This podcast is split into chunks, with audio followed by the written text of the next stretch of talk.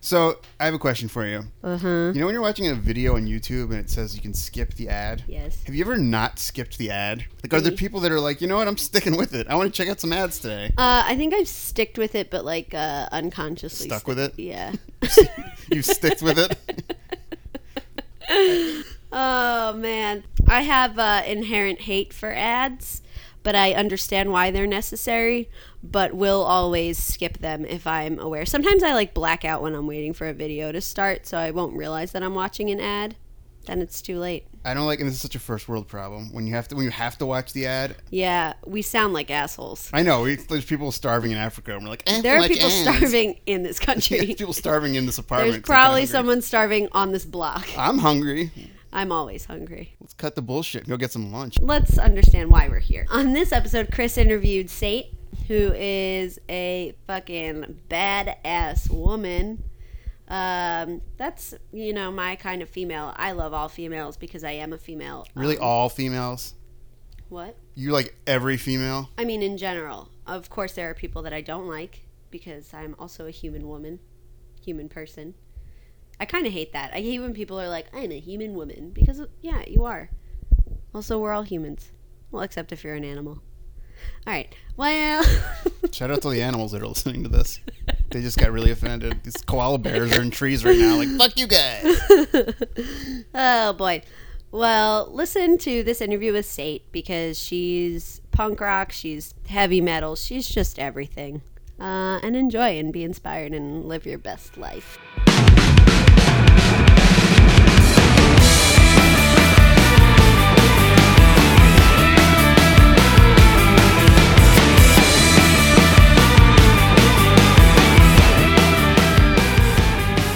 So, hey everyone, how's it going? Uh, this is Chris P from the Play Too Much podcast, and I have a very special guest with me. I'm with Sate, um, who is a brilliantly talented uh, singer songwriter, but not in the coffee shop way that you would imagine. It's more, it's more of a um, a hard rock, kick ass blues, um, just in your face fury, Mustangs riding at 150 miles per hour uh, kind of sound.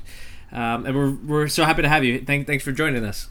Thanks for having me, Chris P. Yeah, hell yeah. cool. So so uh so so what have you been up to? You were in New York recently, right? I was. I was there for um, something called the Black Women Rock. It's a it's a show that happens at um, in in Detroit. Actually, it happens in Detroit at the Charles Wright Museum. And this was the first year that they brought it to New York, and it was at the Apollo.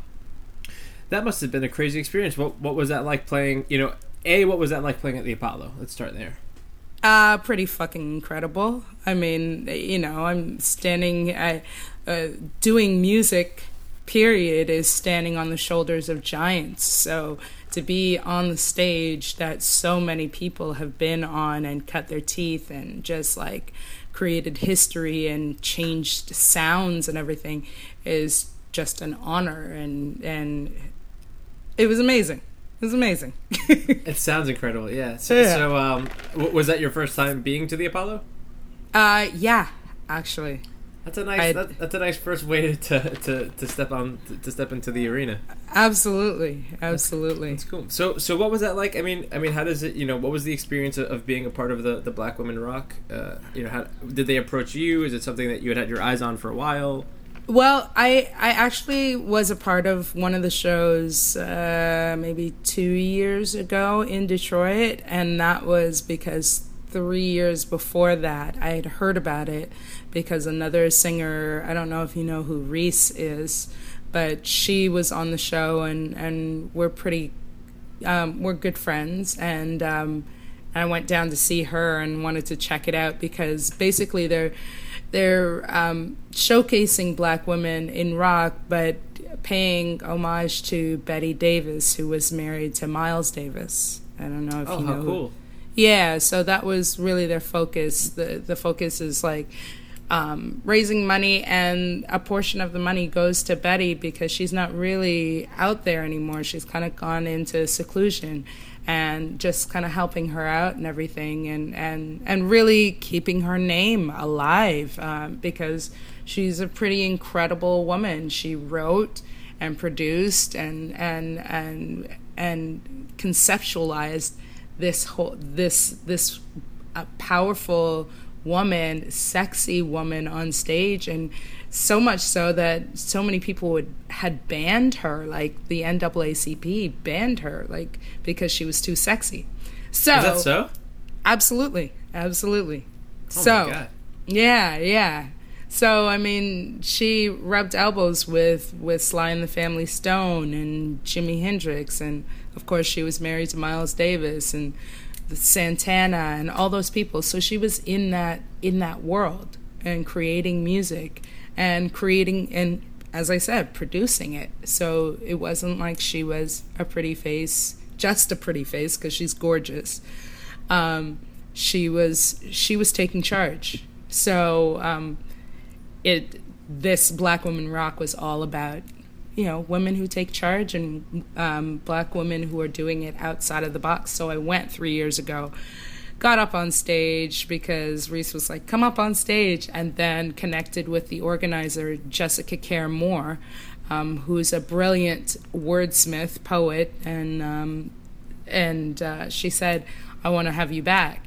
So I came back. I think the next year, and it was it was incredible um, meeting some really groundbreaking artists like Ursula Rucker. I don't know if you know who she is, but she was on most of the Roots um, early albums because she's from Philly. She was the poet on the album Wow. and it was just like I, you know, the, there's some really badass women in this world that that um, don't get their due. So I was Right. honored to be on that stage, and I saw Jessica again. She and I knew about the New York thing, and and I was busy doing stuff. But she said, if you want to just come down, I'll just throw you on stage for the finale. And I said, okay, I'm there. Sure, sure. Yeah, yeah. I'm in. I'm in. already. Apollo Theater. Hmm. Okay. Yeah. Fuck Yeah. yeah, I'm in. Yeah, let me think about that. Yep. Okay. Yeah, that'd yeah. You have to think very long. That's cool. So I mean, like, I mean, do you do you get this sort of you know because. I mean, obviously, there's there's a million questions I, I can and want to ask you, uh, Yeah. just just off that alone. But I mean, when you're when you're getting on stage, does that sort of like does all of that that power and history and information does that all sort of surge through you right before you get on stage, or is it something that you sort of it, you know like your own nerves are in place and then you know you look back at it and think about those things? I mean i mean how does the history and all of that that sort of monumental figures does that does that do you feel like that impacts your, your performance at all? Well, definitely, definitely. Um, all all of thinking about all the women, like we named, of course, Betty Davis, but then we're naming Nina Simone and all the all the people people that have passed that are that are monumental women, groundbreaking, no shit taking women that um, have used their voice to to really to really say something and empower a whole nation, not just black women, but a whole nation, a whole world through their words and really educate what's going on in the world and what's going on in in the souls of black women to relate and just, you know, emotion is emotion, whether you're black, white, you know, whatever. So uh, there's um, these powerful women that have relayed that emotion and um, become pillars of, of music you know? So yeah definitely i was thinking about that and and thinking about the honor it is to to touch the wood that they were on at one point in in their life I think that's a great place to talk about your, your debut single, Warrior. Uh, it, It's you know it's been described as a feminist rock anthem meant to inspire, motivate, and empower not only women but every person who hears it to be their own personal warrior. I mean that's that's a tremendous quote. Um, d- you know, do you consider yourself a feminist? Um, I'm a womanist. I'm I yeah. I mean, I I believe in in strong women. Um, there's there's um, I I hesitate on calling myself a feminist.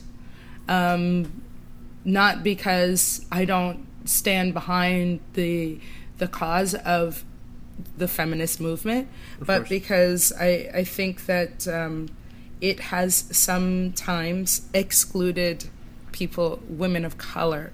So that's why I say I'm a womanist because I believe that includes all all women. And and yes, I do do follow and um, and fight for being being a woman, God, being a human being, being equal, being you know part of the whole human ecology. you know, like just um, I think it's ridiculous to to not say that you're not of something like that. You know, like Of course, yeah. you yourself should be like I, I I I have a hard time sometimes with labels Of course, yeah.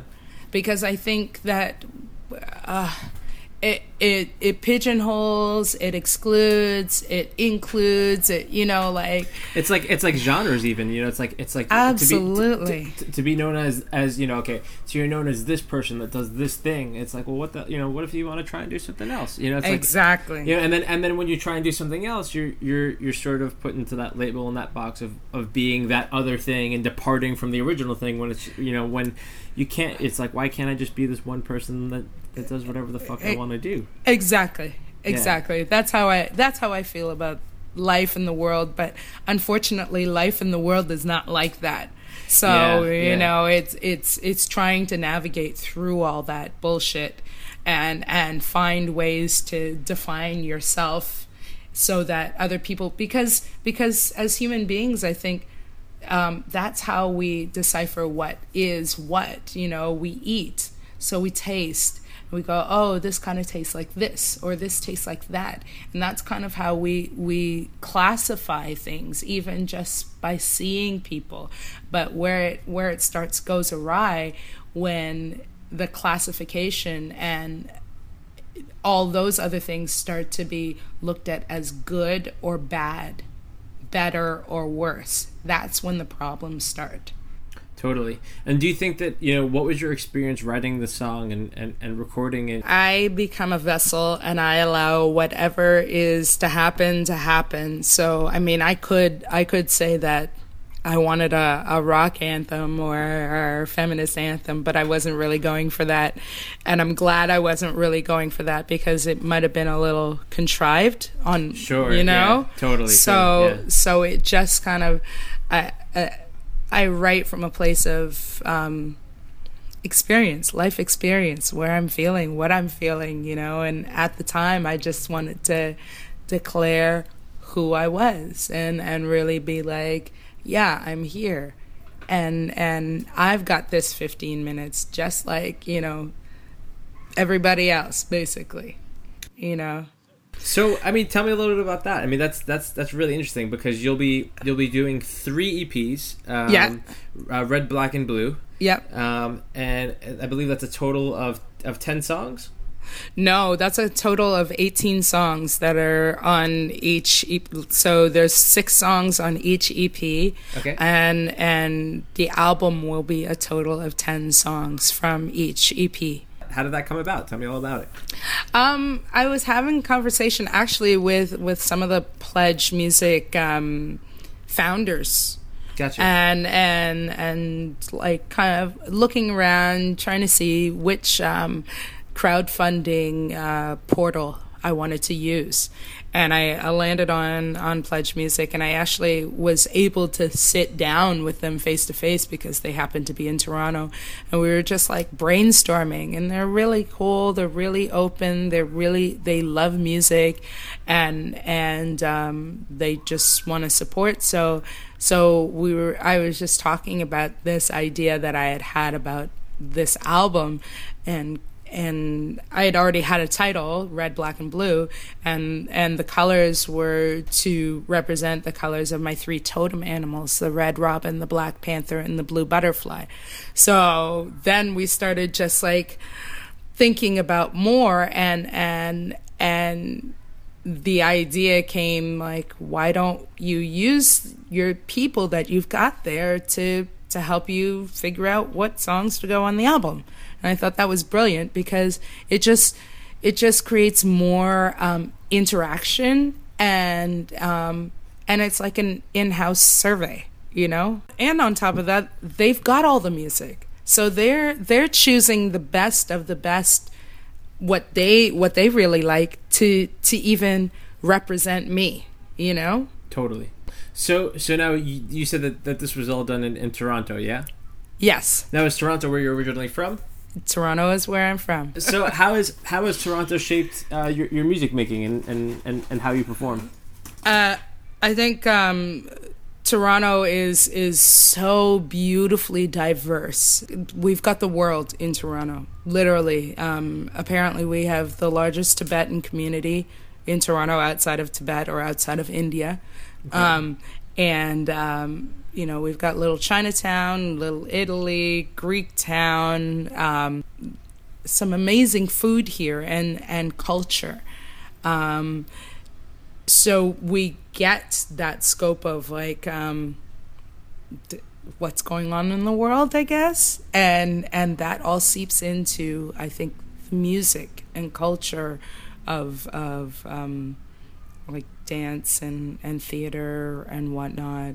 Summertime in Toronto is is bustling always. So tell me about what's coming up next for you. So so you're in New York and, and now what's what's the plan? Now, what's the plan? Um, I'm going to be releasing another single, and that would be from. So, Warrior was from the Red EP. Um, I'm going to be releasing a song called What Did I Do from the Black EP and shooting a video next month, early next month.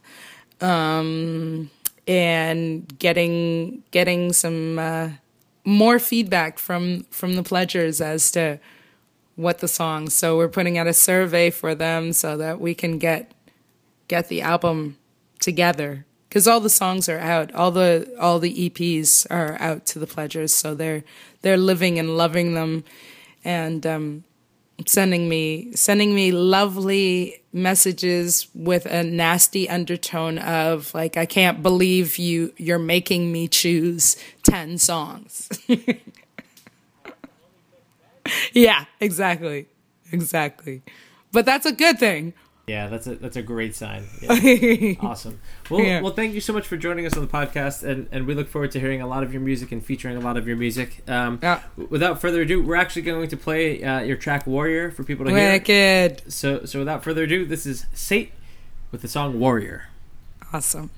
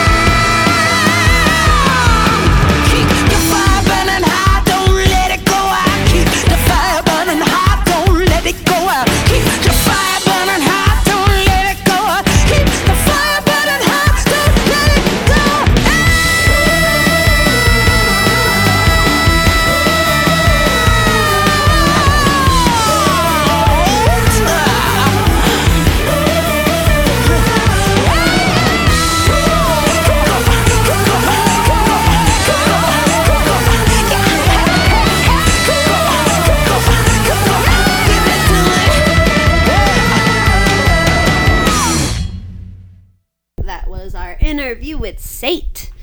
Oh God, I feel like I just need to go take over a nation now. She's just so cool. Um, well, I hope you guys enjoyed that. Uh, please remember to rate and subscribe the podcast to the podcast on iTunes, uh, or check out our website playtoomuch.com, uh, and follow us on Twitter and Instagram because we are on all the social media platforms, and that is where the world is. So get in tune. Bye, everybody.